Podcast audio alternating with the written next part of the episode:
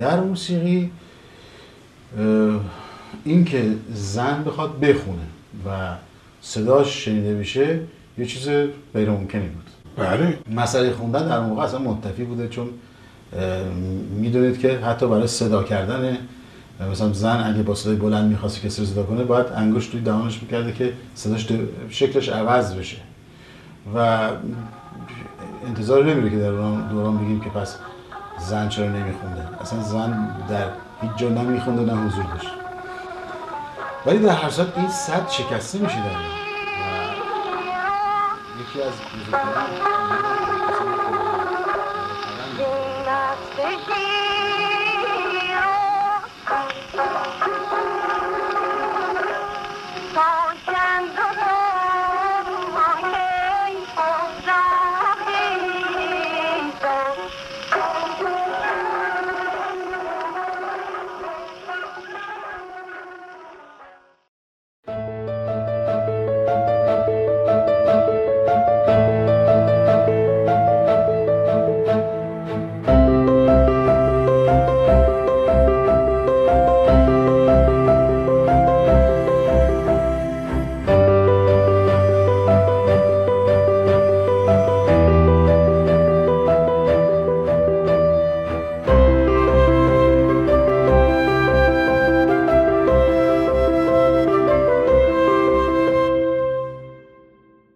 سلام من هدیه میری مقدم هستم و این قسمت 18 همه پادکست روزنه که در اسفند ماه 1399 منتشر میشه. در روزن من درباره زنان و برابری جنسیتی صحبت می‌کنم. این دومین قسمت از مینی سریال بیداد روایت 100 سال آواز زنان در ایرانه. در قسمت قبلی یعنی قسمت 17 هم من در مورد آواز زنان در عصر قاجار و اوایل دوره پهلوی صحبت کردم و بخشهایی از زندگی قمرالملوک وزیری رو براتون تعریف کردم. اگر که این قسمت رو نشنیدید توصیه می‌کنم همین الان پاس کنید و اول برید قسمت 17 هم رو گوش بدید.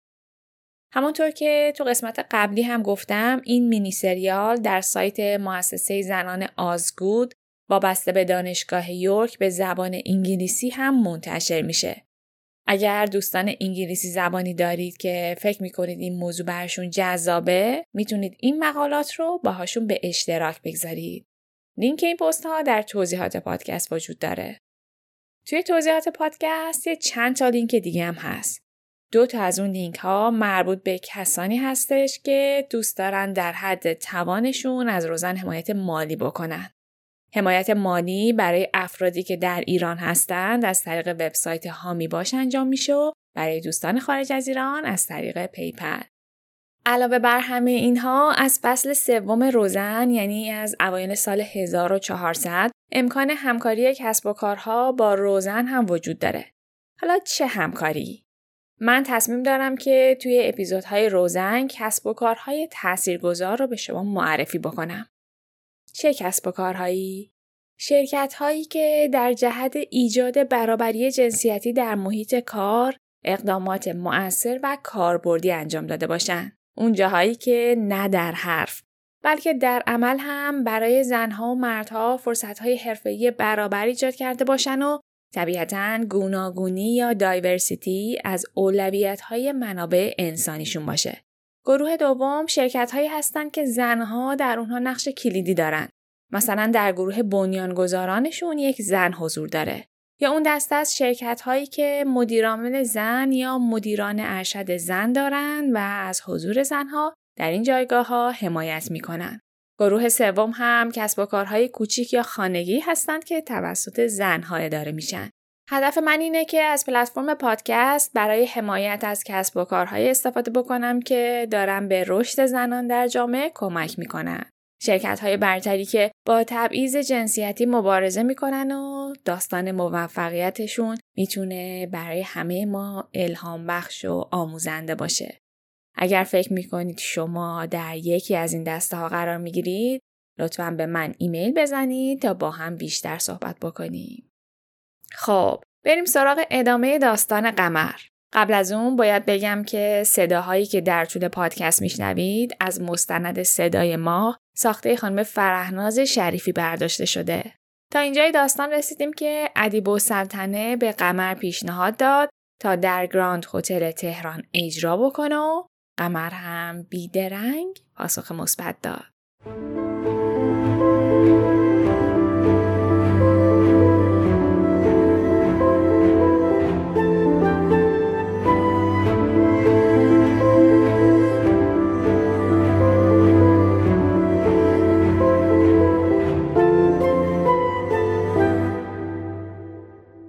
شب موعود فرا رسید.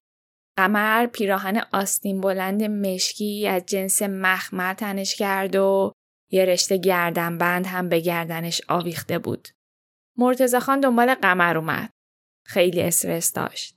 وقتی قمر علت رو ازش پرسید گفتش نمی‌خوام نگرانتون بکنم اما احتمال خطر هست.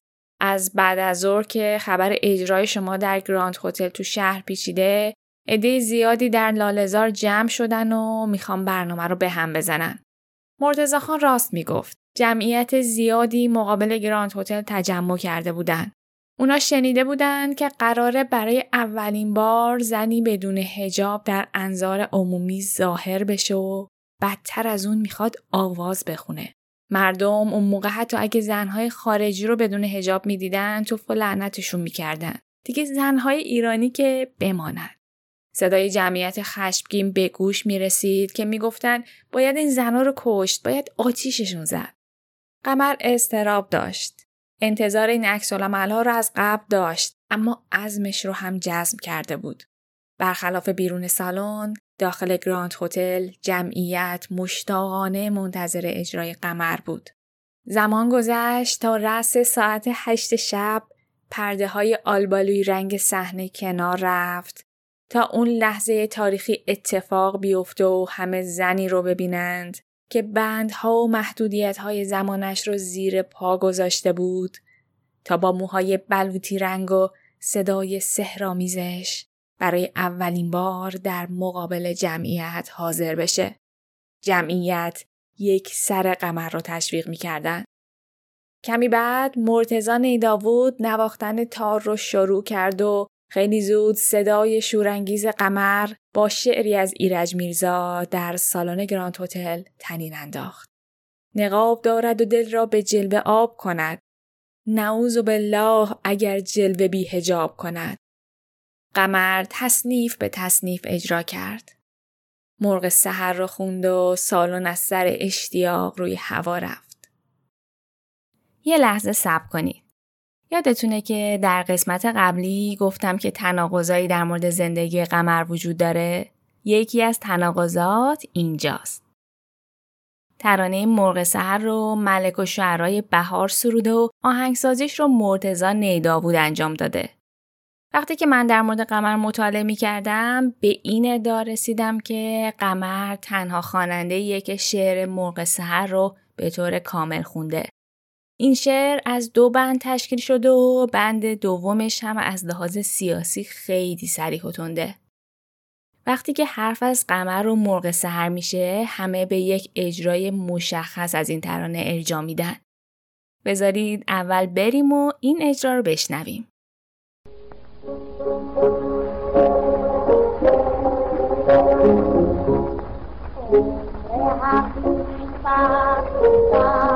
Oh, 啊，哆啦哆啦哆啦哆，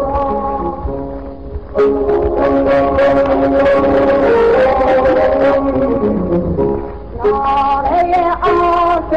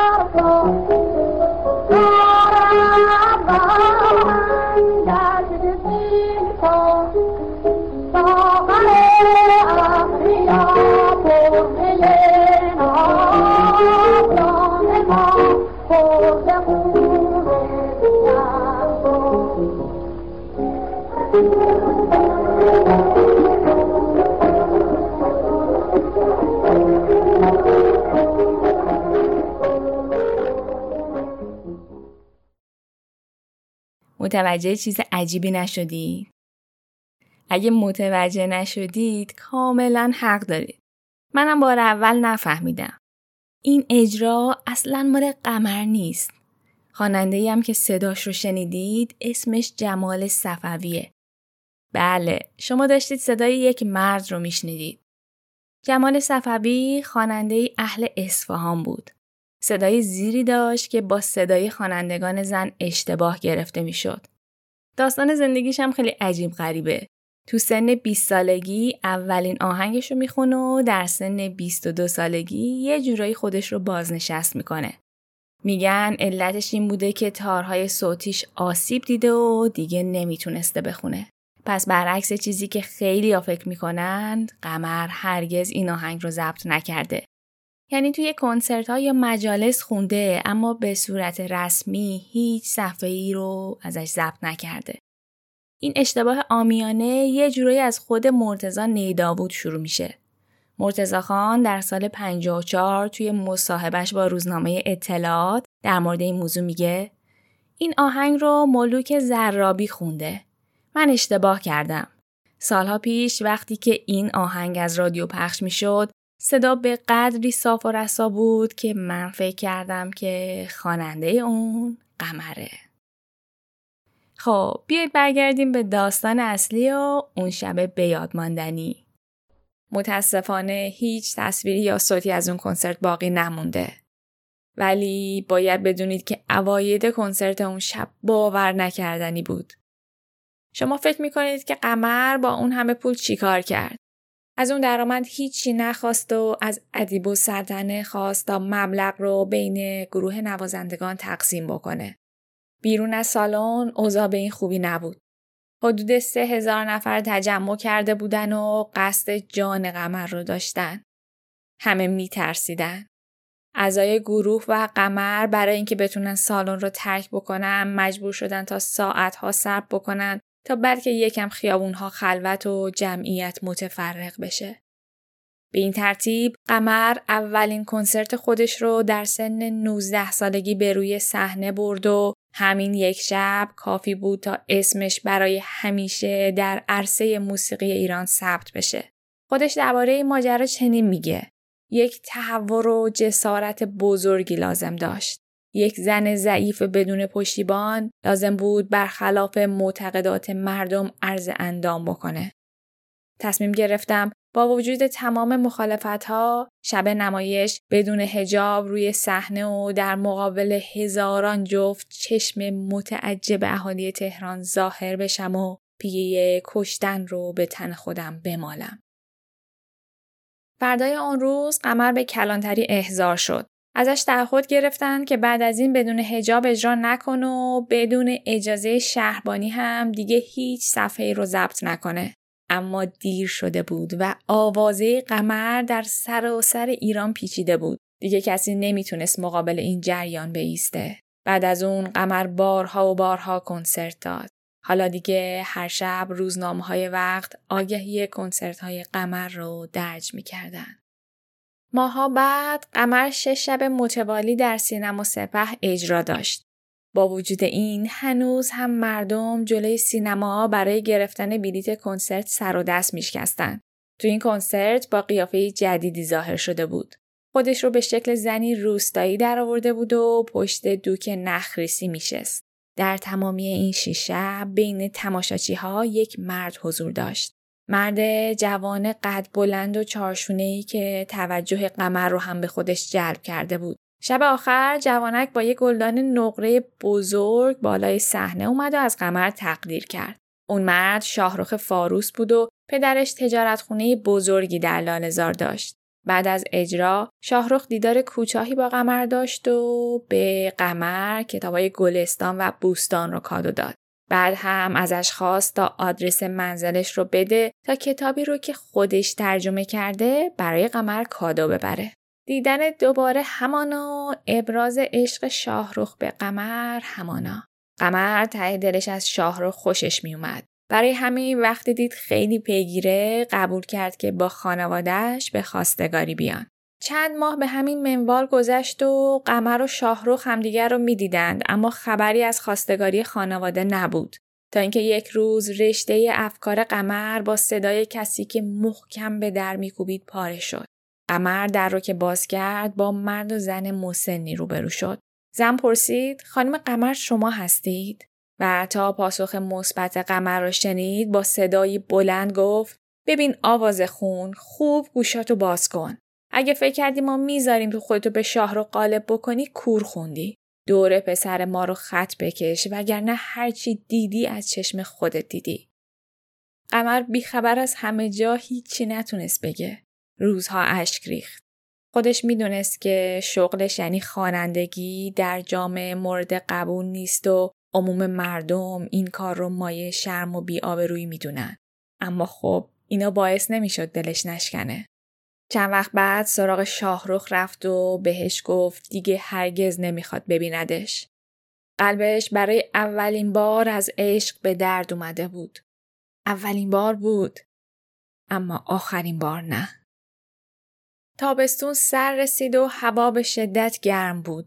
روزی قمر داشت از کمپانی که صفحه هاش رو ضبط می‌کرد بیرون میومد که اون طرف مردی رو دید که مخفیانه مشغول فروختن روزنامه بود. یکم دقیق در که نگاه کرد چهره مرد رو شناخت. کسی نبود جز میرزاده عشقی. میرزاده عشقی شاعر، روزنامه نگار و نویسنده بود. کسی که میانه خوبی با حکومت نداشت. اما مردم دوستش داشتن چون شجاع و مبارز بود. قمر شنیده بود که میرزاده عشقی خونه نشین شده اما هرگز فکرش رو هم نمی‌کرد که زندگیش انقدر سخت شده باشه که توی خیابونا روزنامه بفروشه. به روی خودش نیاورد که میرزاده رو دید و روز بعد به بهانه‌ای به ملاقاتش رفت. خونه میرزاده محقر بود و اسباب پذیرایی درستی نداشت. قمر با خودش صفحه شهریاران ایران رو برده بود تا به میرزاده عشقی کادو بده. این صفحه پر بود از آهنگهایی با شعر میرزاده عشقی و نوازندگی مرتزان داوود و خوانندگی قمر. اوضاع میرزاده انقدر خراب بود که تو خونه گرامافون نداشت. قمر با اصرار از میرزاده خواست تا دوباره به دیدنش بیاد و براش گرامافون بیاره. بعد هم از کیفش پاکتی رو در آورد که توش مقداری پول بود. پاکت رو دست عشقی داد و گفت این مبلغ سهم شماست از فروش این صفحات. هر دوشون می‌دونستن که این موضوع واقعیت نداره و قمر برای اینکه غرور میرزاده رو خدشدار نکنه اینو گفته. صفحه توقیف شده بود و اصلا نتونسته بود فروش خوبی بکنه. قمر اینجا حدودا 19 سال است و میرزاده جوانی 29 ساله. با وجود این سن کم تا این میزان سخاوتمند بود و از بقیه هنرمندا حمایت می‌کرد. چند وقت بعد وقتی برای بردن گرامافون به خونه میرزاده رفت با انبوه جمعیتی روبرو شد که مقابل خونش جمع شده بودند. میرزاده عشقی توسط دو نفر ناشناس به قتل رسیده بود. روزی قمر به مهمونی یکی از اعضای دربار دعوت شد. میزبان وکیل بانفوزی بود و برای گرمی مجلسش بسات موسیقی رو هم مهیا کرده بود. جز قمر استاد علی نقی وزیری هم در اون مهمونی حضور داشت. این دومین باری بود که قمر کلونل وزیری رو می‌دید. استاد وزیری اینطوری نبود که در هر مجلسی که دعوتش بکنن ساز بزنه. از شاگرداشم خواسته بود که همینطوری رفتار بکنن. اون شب صاحب مجلس می‌خواست کلونل رو تو رو درواسی قرار بده. برای همین پنهانی تار استاد رو آورده و گوشه سالن گذاشته بود.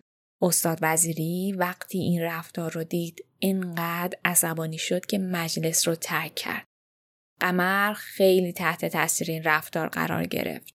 دورادور هم از اقداماتی که کلونل وزیری برای موسیقی زنان انجام داده بود خبر داشت. کلونل وزیری در مدرسهش دو تا کلاس هم برای دخترها باز کرده بود. یک کلاس موسیقی که خودش معلم اون بود و یک کلاس نقاشی که برادرش حسن علی وزیری اون رو اداره می کرد. شاگردای این کلاس ها دستچین شده بودن و کلاس ها هم وقتی تشکیل می شد که مردها در مدرسه حضور نداشتند یعنی شاگردای مرد. در کلوب موسیقی هم هفته یک روز رو به کنسرت خانوم ها اختصاص داده بود. در واقع زنانی که شوهرانشون عضو کلوب موسیقی بودن می‌تونستن کنسرت رو تماشا بکنن. خانم ها با چادرهای سیاه و پیچه می اومدن و روی صندلیا میشستن. گروه نوازنده ها از درک وارد می‌شد سرش رو پایین مینداخت و به تماشاچیا هیچ نگاهی نمی‌کرد. بعد از پایان کنسرت هم مردا از در دیگه خارج می شدن تا خانوم ها آزاد باشن و بدون حضور نامحرم بتونن کنار هم چای بخورن. شاید به نظرتون عجیب بیاد ولی این اولین اجتماع زنانه بود که در اون خانوم ها می‌تونستند به موسیقی گوش بدن. اون هم موسیقی زنده. مجموعه این اتفاقات باعث شده بود قمر ارادت خاصی به کلونل وزیری داشته باشه. به همین خاطر وقتی حکومت از مردم دعوت کرد تا برای گرفتن شناسنامه یا سجلت اقدام بکنند، قمر برای کسب اجازه سراغ خانواده وزیری رفت. تا اون موقع به اسم قمر حسین خان میشناختنش. خطاب به علی نقی وزیری گفت از اونجایی که به کلونل و هنرش بسیار ارادتمنده دوست داره که لقب این خانواده رو به عنوان نام خانوادگیش انتخاب بکنه. بعد هم پرسید که آیا این اجازه رو داره یا نه. پاسخ کلونل مثبت بود و از فردای اون روز نام خانوادگی وزیری در شناسنامه قمر ثبت و در تاریخ ماندگار شد و قمر شد قمرالملوک وزیری. قمر همونطور که گفتم خیلی دست به خیر بود. یک بار تو خیابون لالزار دختر بچه رو دید که سر راه گذاشته بودنش. اون دختر بچه قمر رو یاد دوران کودکی خودش انداخت. ناخداگاه دختر رو بغل کرد و بعدم به پاسبانی که تو اون نزدیکی بود گفت می‌خواد از این بچه نگهداری بکنه و حاضر تمام مراحل قانونیش رو هم طی بکنه. با اجازه پاسبان بچه رو به خونه برد تا ازش مراقبت بکنه. ولی همون روز سر کله مادر بچه پیدا شد. گفت دخترک به شدت مریض و اونها به خاطر وضعیت مالیشون مجبور شدن بچه رو سر راه بذارن. قمر تمام هزینه های درمان بچه رو متقبل شد و گفتش که از این به بعد ماه به ماه مبلغی رو به خانواده کمک می‌کنه تا از دخترک مراقبت بکنن. این حمایت مالی تا زمانی که دخترک ازدواج کرد ادامه داشت. علی تجویدی در مورد سخاوتمندی قمر اینطور میگه. قمر همیشه غذا درست می‌کرد و توی ساک میذاشت و می‌رفت جنوب شهر اینا رو تقسیم می‌کرد یه روز داشتم تو خیابون اسلامبول راه می‌رفتم بعد که یه خانومی روش خیلی سفت گرفته و دستش از زیر چادرش ورده بیرون. نمی‌دونستم این کیه. گفت که آقا حالا من نمی‌شناسم که کیه. گفت آقا یه چیز در راه خدا بده. من دست کردم جیبم یه پولی در بردم تا خواستم بدم روشو باز کرد. گفت خواستم امتحانت بکنم. ببینم تو واقعا دست درماندگان می‌گیری یا نه دیدم قمره بی اختیار دستش بوسیدم روزی قمر مهمان منزل آقای بحرینی بود و جمعیت زیادی از هنرمندان هم اومده بودن. بین جمعیت مرد بلند قدی وجود داشت با هیکلی چارشونه و چشمای آبی. کسی که بهش موسی و اسقر می‌گفتن. موسی و اسقر قمر رو دعوت کرد تا فردای اون روز با هم به کافه برن. تو کافه بعد از یکم حال و احوال پرسی رفت سر اصل مطلب. گفت به تازگی از فرانسه برگشت و می‌خواد به زندگیش سر و سامونی بده. خلاصه کلام این که می‌خواد از قمر خواستگاری بکنه. قمر دلش پیش موسی و اسقر گیر کرده بود. اما نمی‌خواست همینطوری بله رو بگه. می‌خواست موسیو شرایطش رو تمام و کمال بدونه. براش توضیح داد که خوانندگی براش خیلی مهمه و ضبط کردن صفحه و شرکت تو کنسرت های مختلف زمان زیادی رو ازش می‌گیره. به علاوه به عنوان یک خواننده زن خیلی از خانواده های مذهبی از جمله خانواده موسیو قبولش نمی کنند و خوانندگی رو مایه آبروریزی می‌دونن. موسیو به قمر قول داد که هرگز مانع موفقیتش نشه. حتی گفت کمک می‌کنه تا به اهدافش برسه. به علاوه همه تلاشش رو می‌کنه تا خانوادش راضی بشن و اگرم نشن مشکل خودشونه. چون قمر قراره با اون ازدواج بکنه نه خانوادش. حرفای اسقر قشنگ بود و توش اطمینان خاصی وجود داشت. همین شد که قمر تصمیم گرفت بهش اعتماد بکنه. یکی دو روز بعد موسیو با گل و شیرینی و بدون خانواده تنهایی به خواستگاری قمر اومد. قمر هم بلا فاصله جواب مثبت داد. انقدر موسیو به دلش نشسته بود که نمی‌خواست بیشتر فکر بکنه. حتی وقتی فهمید بعد از ازدواج باید برای زندگی به قزوین بره هم نظرش تغییر نکرد. تنها خرید عروسیشون یک جفت حلقه و یک ساعت مچی بود. هفته بعدش هم به قزوین رفتن. خانواده اسقر هیچی از قمر نمی‌دونستن. نمی‌دونستن که اون خواننده است. تا وارد قزوین شدن زندگی رنگ دیگه گرفت. اسقر ازش خواست که هجابش رو بیشتر رایت بکنه. گفت اینجا شهرستان و با تهران فرق داره. کسی از تازه عروس و داماد استقبال نکرد و خانواده اسقر اصلا تحویلش نگرفتن. اونا خیلی سنتی بودن و از اینکه پسرشون بدون مشورت ازدواج کرده اصلا خوشحال نبودن. همین الانم اگر همچین اتفاقی بیفته خانواده شاکی میشن دیگه شما حساب کنید 80 سال پیش وضعیت چطور بوده. اما قمر دلش رو به عشق موسی و قرص کرده و تصمیم گرفته بود به این سردی ها توجهی نکنه. هنوز چند روزی از اومدنش نگذشته بود که یه صبح خانواده موسیو با عصبانیت و داد و فریاد اومدن و خونه قمر رو روی سرشون گذاشتن. درست حد زدید. اونا فهمیده بودن قمر خواننده است. مادر از به پسرش گفت که آبروی خانواده رو برده. مدام فریاد می‌زد که چرا دسته دختره آوازخون رو گرفت و با خودش به خانواده آورده. بعد هم بهش گفت تا زمانی که این دختره آوازخون توی خونشه حق نداره اسم پدر و مادرش رو بیار و پاشو توی خونه اونا بذاره. قمر این حرفا رو نشنیده گرفت. به اسقر علاقه داشت و نمی‌خواست زندگیش از هم بپاشه. اسقر عاشقانه بهش محبت می‌کرد و همین براش کافی بود. زندگی متعهلی قمر رو تغییر داد. از اون دختر متجدد و فعال تبدیل شده بود به یک زن خاندار تمام ایار. به خونش می رسید. برای همسرش بهترین غذاها رو میپخت و همه از سلیقه و کدبانوگریش تعریف می‌کردن. همه چیز آماده بود تا اونها قدم بعدی رو بردارن و همین هم شد. قمر باردار شد. هر دوتاشون خیلی خوشحال بودن. عشقشون داشت به سمر میشست و دیگه از زندگی چی می‌خواستن؟ قمر با اندک خیاطی که بلد بود برای بچهشون لباس میدوخت و برای دیدن فرزندش لحظه شماری می کرد. اما چرخ روزگار بر وفق مراد قمر و اسقر نگشت. پسرشون مرده به دنیا آمد و اونها در غمی عمیق فرو رفتن. از دست دادن بچه برای قمر و اسقر راحت نبود. این اتفاق تلخ هر دوشون رو تغییر داد. اسقر دیگه بیشتر وقتش رو بیرون و با دوستاش میگذروند. دیگه خبری از اون لبخندها و حرفای عاشقانه نبود.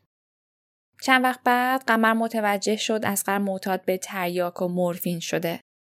یه سریا میگن از همون روزا اعتیاد اسقر به قمر هم سرایت کرد و تا آخر عمرم باهاش بوده. راستش من نتونستم این حرف رو ثابت بکنم به این دلیل که منابع تاریخی در مورد زندگی قمر خیلی محدوده. بگذریم. قمر در قزوین خیلی تنها بود. شهر خیلی کوچیک بود و قمر نمی‌تونست آواز بخونه. اسقر هم دوست نداشت قمر از خونه بیرون بره. حتی نمیگذاشت زنش تنهایی به بازار بره. تا اینکه یه روز براش نامه رسید. نامه از طرف مرتزا خان بود و از قمر دعوت کرده بود برای کنسرت همدان همراهیش بکنه. نور امید به دل قمر تابید. همون شب مسئله رو با اسقر مطرح کرد. اما در کمال ناباوری اسقر بهش گفت تو هیچ جا نمیری. تو حالا زن منی و به جای این کارا باید فکر خونه و زندگیت باشی. این اتفاق مثل تیر خلاص بود. اسقر خیلی تغییر کرده بود و قمر حاضر نبود این زندگی رو ادامه بده. تصمیمش رو گرفت و چند روز بعد برای همیشه قزوین و اسقر رو ترک کرد. زندگی مشترک قمر و اسقر چیزی بین دو تا سه سال طول کشید.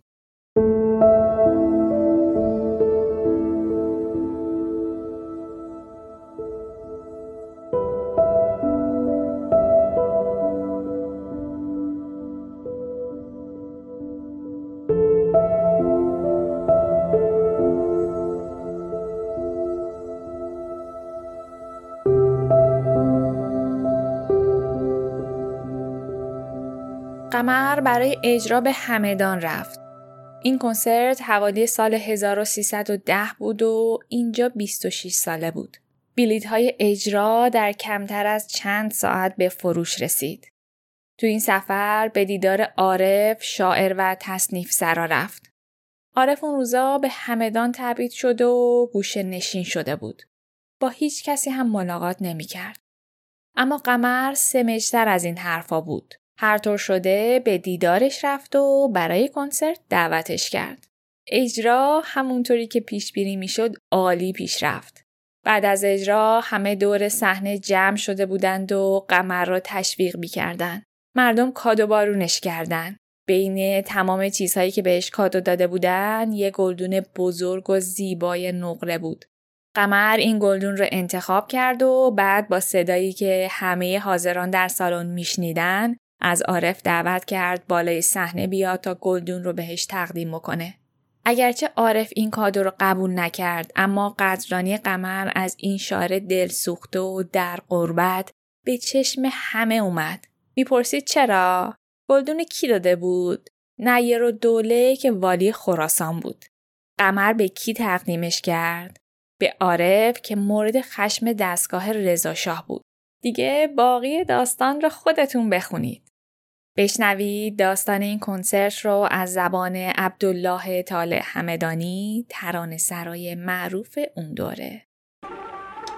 ده. 1110 خیلی میل داشتم قمر رو ببینم. پدرم روزی یک ریال به من می‌داد. اینا رو جمع کردم. تا شد 45 ریال که برم بلیت قمر بخرم برم کنسرت قمر قمر آمد. سگاه خان به پیش روی تو مه جلوگر نخواهد شد یا که جلوه از این بیشتر نخواهد شد. آخرش میگه ز بلبلان غزل خان باغ آزادی ز صد هزار یکی چون قمر نخواهد شد. عارف زنده بود عارف موشه بود. که اون تصمیم مال بود آهنگ شعرش پژمان ساخته. ای دل آب ای دل آواره. باز شبام تاخر گریه می‌گیره. اون منظره را یادم بعد که تمام شد اون سخنگوی اونجا گفت که خانم دستور دادن که تمام این هدایه را تقدیم به عارف بکنیم. عارف گفت هیچ وقت قبول نکرد. یک گلدان نقره تمام بود به قد خود قمر. گفت نه ایشون همه رو دادن آرامگاه و علی تا اینجای داستان چندین بار بهتون گفتم که قمر آدم بسیار دست و دل بازی بوده. یعنی اگر که به تاریخ برگردید هر جا اسم قمر رو می‌بینید کنارش نوشتن که حامی فقرا و بسیار خیر بوده. بارها می‌شد که تو بازار مردمی رو می‌دید که گدایی می‌کنن و وضع خوبی ندارن. دستشون رو می‌گرفت و می‌برد بهشون غذا می‌داد یا براشون لباس می‌خرید. یا اینکه وقتی می‌فهمید کارگرانی هستند که صداش رو دوست دارن ولی نمی‌تونن بلیت کنسرت بخرن می‌رفت پیششون و توی خیابون براشون آواز می‌خوند. اینقدر مردم دوستش داشتن که در وصفش می‌گفتن صد قرن هزار ساله باید تا یک قمر ملوک زاید. ایران که دو صد قمر ندارد. هر زن که چنین هنر ندارد.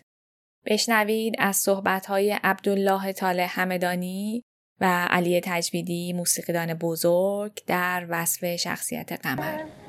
قمر کودیه؟ کجاست اون قمر؟ کسی که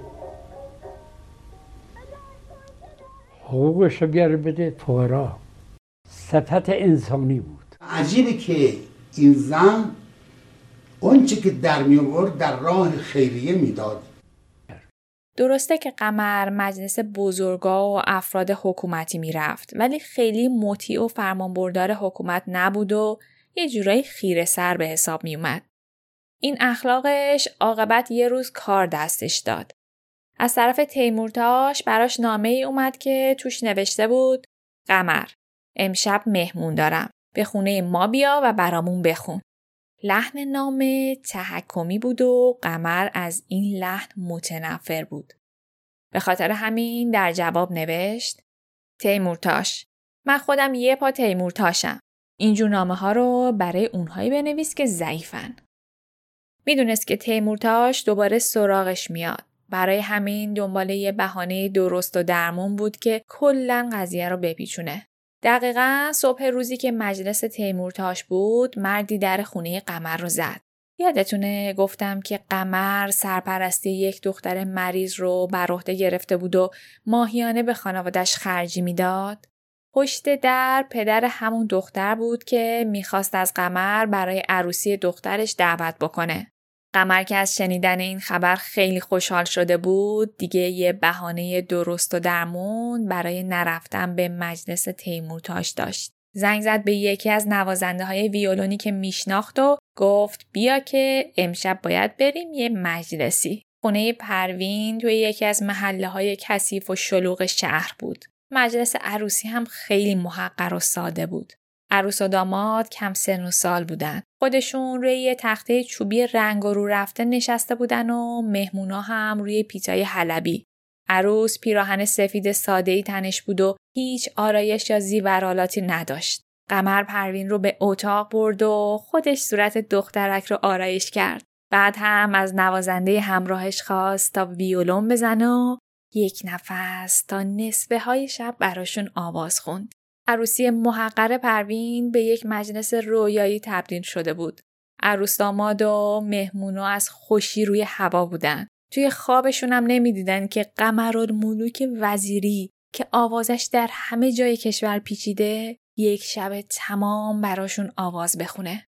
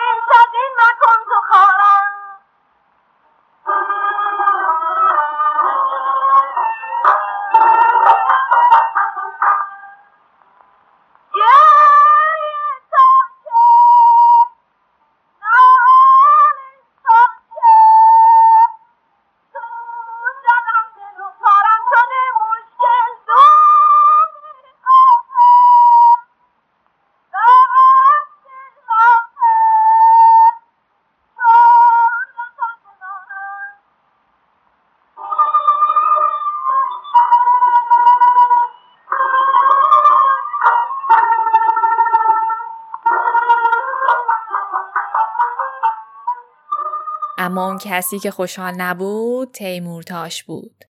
شرکت نکردن قمر در مجلس تیمورتاش عواقب خوبی نداشت. چند شب بعد مامورا با اطلاعیه رسمی به منزل قمر اومدن. تیمورتاش طی حکمی قمر رو برای مدتی نامعلوم به تبریز تبعید کرده بود. اون روزها قمر رو در تمام کشور میشناختند. اینقدر که وقتی داشت تبریز می‌رفت تو اتوبوس یکی از طرفدارانش اونو دید و دعوت کرد که کل مدت تبعید رو در خونه اون بگذرونه. در تبریز هم طرفدارا دونه دونه به دیدارش می اومدن. تبعید قمر باعث شد از عرصه های هنری دور بمون و در این دوره فعالیت خاصی نداشت. تا اینکه تیمورتاش برکنار و حکم تبعید قمر هم خود به خود باطل شد. قمر بعد از اسقر دیگه ازدواج نکرد. اگرچه که خواستگارای زیادی داشت. چیزی که زندگیش رو به یک بار تغییر داد قبول کردن سرپرستی پسری به نام منوچهر بود. بعد از اون همه هوش و حواسش پیش منوچهر بود. براش هر کاری می‌کرد و می‌خواست که از نعمت بینیاز باشه. شاید براتون سوال باشه که وضعیت مالی قمر چطور بوده. به نظر می‌رسه که درآمد زیادی داشته. علاوه بر اون در هر مجلس هم از مردم کاداهای زیادی دریافت می‌کرده. با درآمدش از دوازده کودک یتیم حمایت می‌کرده. یا بارها و بارها خرج عروسی و تشکیل زندگی آدمهای نیازمند رو پرداخت کرده. خیلیا میگن به خاطر همین ولخرجیاش بوده که آخر عمری چیزی براش باقی نمیمونه. در واقع هر چیزی که در می آورده رو خرج خیریه می کرده. جدا از شخصیت بینظیرش قمر واقعا صدای خاص و متفاوتی داشت. صداش صاف و درخشان بود. هم از عهده خوندن آواز برمی اومد و هم تصنیف. مرتزا نیداوود می‌گفت صدای حبیب شاطرهاجی خواننده مشهور اصفهانی بی نهایت قوی بوده اما صدای قمر از اون هم قوی تر بود. صداش هم جذاب بود و هم گرم. صدای اون رو با حدود صدای متسو سوپرانو در موسیقی اروپایی تطبیق میدن. دامنه صداش انقدر زیاد بود که در هوای آزاد و در سکوت شب تا فواصل زیاد شنیده می‌شد. در اوج صداش هرگز شکستگی احساس نمی‌شد و همیشه روی نوت می‌خوند. حسین علیزاده در مورد صدای قمر اینطور میگه.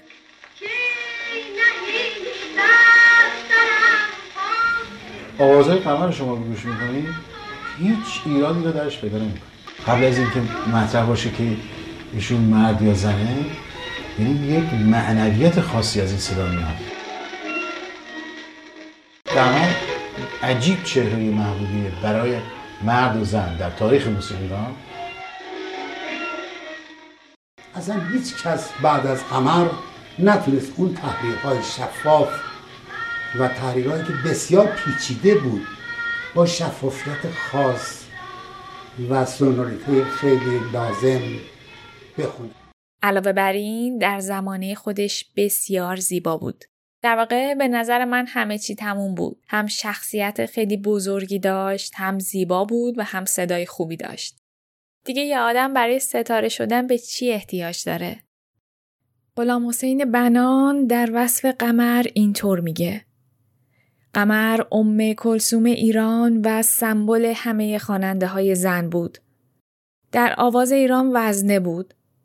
شاید قرنها طول خواهد کشید تا مادر گیتی مانندش را بزاید. اهمیت صدایش به نظر من در ایران به اندازه ام کلسوم در مصر است. استاد بزرگ محمد رضا شجریان که جاش خیلی خالیه اما یادش همیشه با ماست در یکی از مصاحبه هاش با شبکه بی بی سی از تاثیرگذارترین زنان زندگیش نام می‌بره. قمر ملوک وزیری یکی از اونهاست. خب هنرمندان زیادی ما شاهد هستیم در بین زنها اما هیچ کدوم به قمر ملوک وزیری نرسیدن قمر ملوک هم از نظر صدا و کیفیت صدا اجرایی که داشت خیلی الگوی خوب بود برای همه خواننده های زن و مرد و همچنین برای من. ضمن اینکه از نظر شخصیتی بسیار مادرانه فکر می‌کرد نسبت به مردم نسبت به دوربریا گرفتار طبقه اشراف و درباری نبود. با همه اینکه ارتباط هم داشت اما گرفتار اونا نبود. آنچه که براش مهم بود مردم عادی بودن و مردم که در کنارش بودن درآمدش هم همیشه بین اینو خرج می‌کرد این زن برای من الگوه چه از نظر هنرش چه از نظر رفتار هنرمندانش همونطور که در قسمت قبل گفتم موسیقی رو در زمان پهلوی به دو بخش قبل و بعد از رادیو تقسیم می‌کردن. رادیو در ساعت هفت عصر روز چهارشنبه چهارم اردیبهشت ماه سال 1319 توسط محمد رضا پهلوی افتتاح شد. با این اتفاق دوره جدید موسیقی ایران شروع شد. اون روز در استودیوی کوچیکی در جاده قدیم شمیران برای نخستین بار برنامه صدای تهران پخش شد و مردم صدای رادیو رو شنیدن. افتتاحیه حدود نیم ساعت طول کشید و از روز پنجم اردیبهشت ماه رادیو برنامه های خودش رو در دو بخش و به این ترتیب آغاز کرد.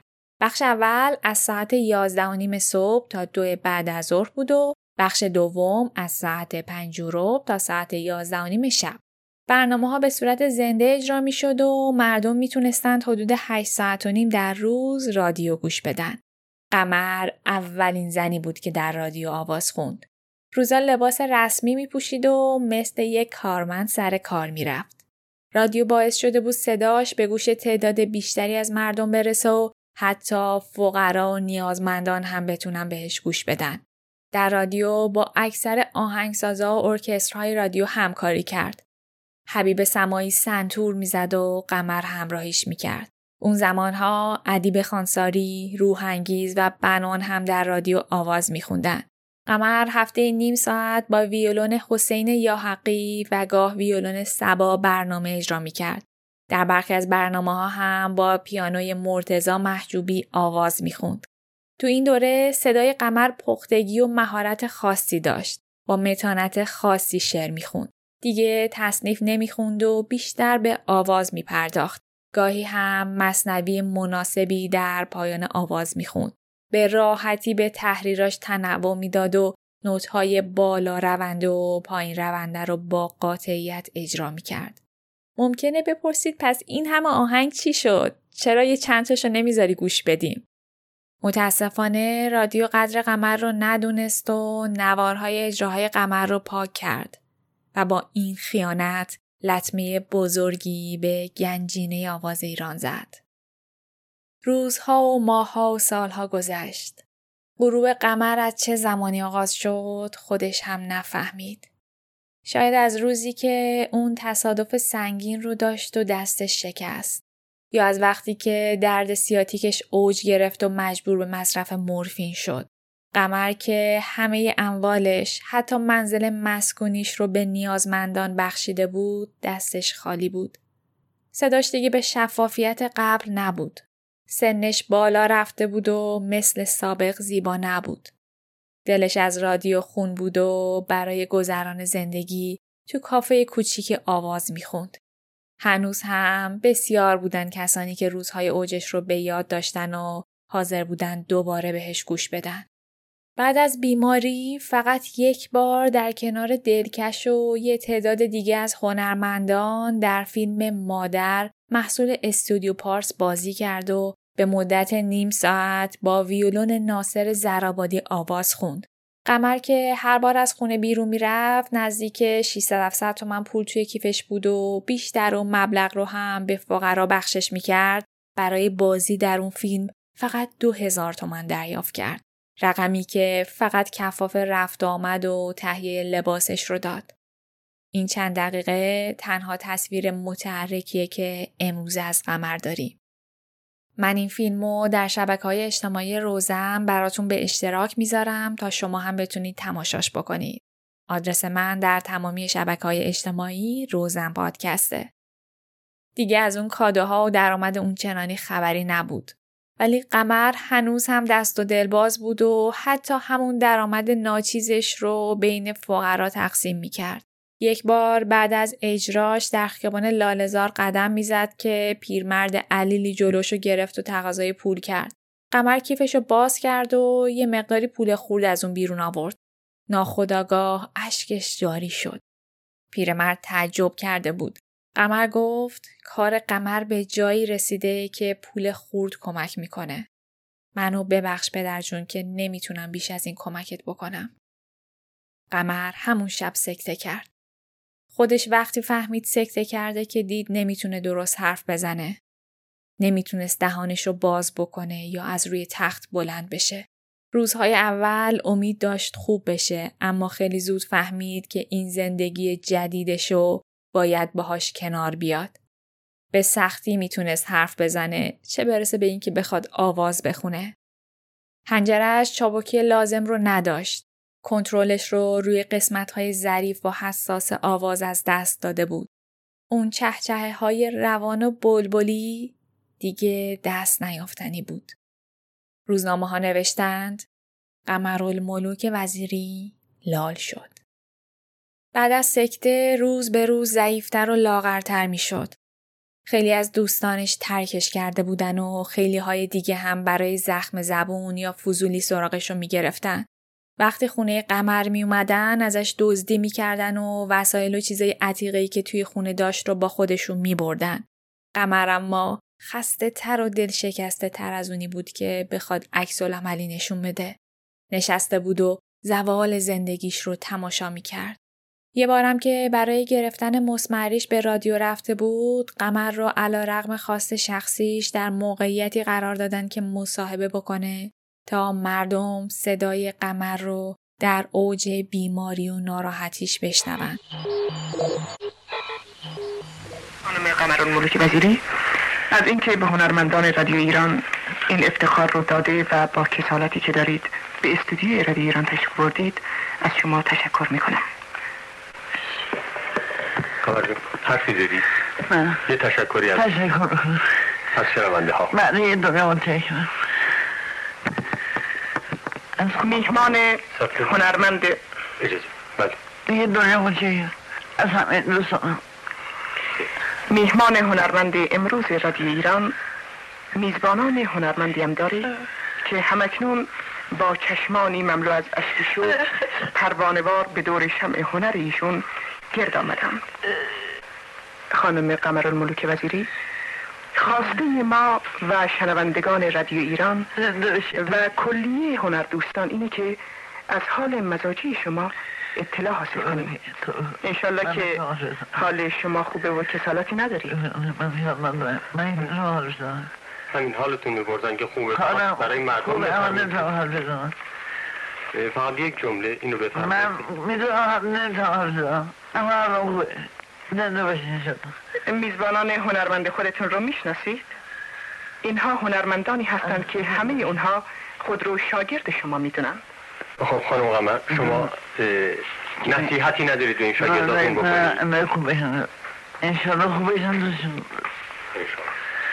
شما صدای اینها رو می‌شناسی؟ شنیدی؟ بله خوب شو خوب شو خوب و حالا از ایشون خواهش می‌کنم هر کدوم قطعه آوازی برای شما بخونم.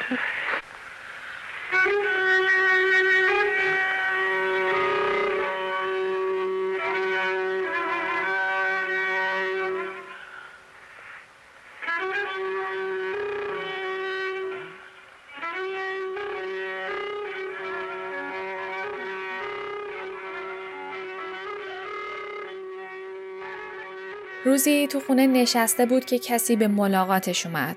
آقایی به نام طالع به ایادتش اومده بود. قمر حتی نمی‌تونست از جاش بلند بشه.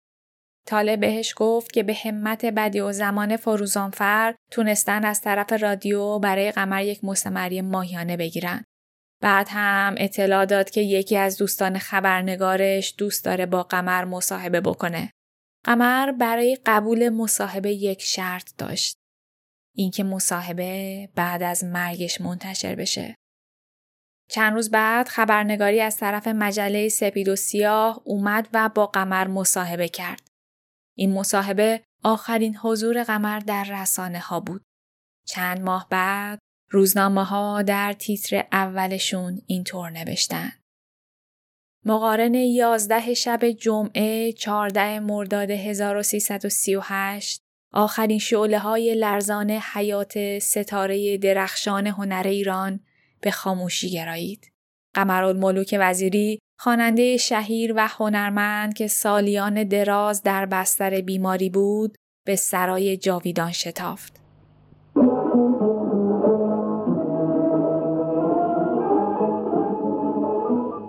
در ظلمت دوش دست تقدیر از آستین جفا بیرون کشیده شد و دوستان دلهای شیدا را از قمری خوشنوایی جدا ساخت. دیشب قمر مرد. آن بلبل سرگشته و سهرآفرین از قلمرو عالم شیدایی ربوده شد. دیشب آتش یک دنیا یک دنیا عاطفه و یک دنیا عشق و دلدادگی به خاموشی گرایی. دیشب حنجره جادویی قمر بسته شد. دل امیدوارش از تپش ایستاد و شعله های کانون مهر پرور سینهاش به خاکستری سرد مبدل گشت. قمر در زمان مرگ فقط چهار سال داشت. به گفته محمد باستانی پاریزی وقتی که قمر درگذشت هیچ مسجدی او رو نپذیرفت. با این دلیل که او مطرب بود و پر از گناه. برای همین مجبور شدن تا اون رو مثل افراد مجهول الهویه به پزشکی قانونی انتقال بدن. قمر رو در گورستان زهیر و دوله در تجریش تهران به خاک سپردن. روز خاکسپاری ای از افراد متحجر مقابل این گورستان تجمع کرده بودن و اجازه ورود آمبولانس رو نمی‌دادن. ادهی هم میگن که خانواده قمر انقدر در فقر به سر می بردن که برای مراسم محقر خاکسپاری یا خرید سنگ قبر مجبور شدند از رادیو و اداره تبلیغات کمک بگیرن. با مرگ قمر مصاحبش با مجله سپید و سیاه منتشر شد. حرفایی که خیلی ها اون رو با نام نامه قمر می‌شناسن. براتون بخش های از این نامه رو می‌خونم. خواننده عزیز وقتی درد و دلهای منو می‌خونی من یک زنه به قول تو هنرمند هنرمندی که متعلق به یک قرن بود زیر خروارها خاک سرد و سیاه خفتم. دیگر از حنجره من صوتی بر نمیخیزد و تنین آواز من دلها را نمی لرزاند. دنیای من تاریک است و خاموش. اما خوشحالم که روح من عظمت خود را از دست نداده است. اطمینان دارم کسی پس از مرگم از من بدگویی نمی کند. من ثروتی ندارم. هیچ چیز. اما دلهای یتیمانی را دارم که به خاطر مرگ من از غم مالا مال می شوند. همان دخترها و پسرهایی که لبخند و مهر مادر را ندیدند اما با پول من پرورش یافتند، شوهر کردند، داماد شدند و حالا آدمهای خوشبختی هستند. کسانی که به هنر خیانت می کنند به من که گوشه عزلت برگزیده بودم با دو دانگ صدای خود نیش می زدند و می گفتند ما باید هرچه می توانیم پول بگیریم برای اینکه مثل قمر نشویم. شما پس از مرگ من به آنان بگویید روح قمر فرسنگ ها از پستی و رزالت و پول پرستی دور بود. کنسرت های من چنان مورد استقبال قرار می گرفت که مردم از در و دیوار بالا می رفتند و گاه بیلیت هایش تا ده برابر بلکه بیشتر به فروش می رفت. اما من وقتی از گراند هتل خارج می شدم گاهی می شد که یک سره این پول ها رو تقدیم به مؤسسه ملی یا مؤسسه خیریه ای می کردم.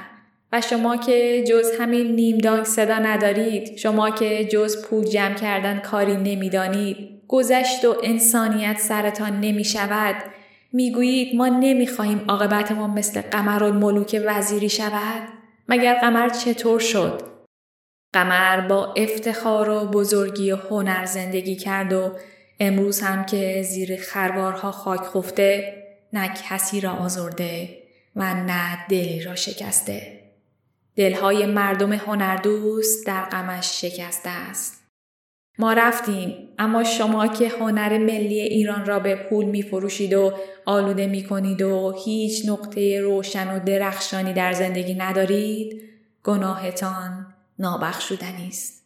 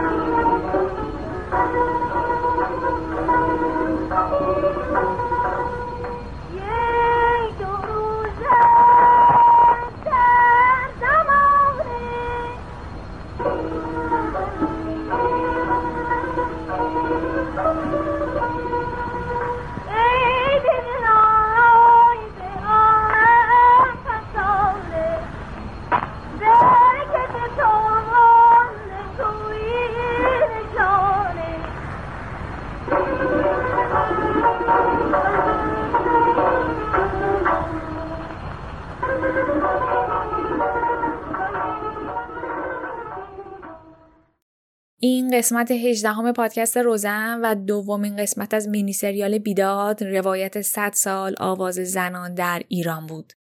ممنونم که به این قسمت گوش دادید. همینطور ممنونم از مسلم رسولی عزیز که از موزیک هر آنچه که در روزن میشنوید کار مسلمه.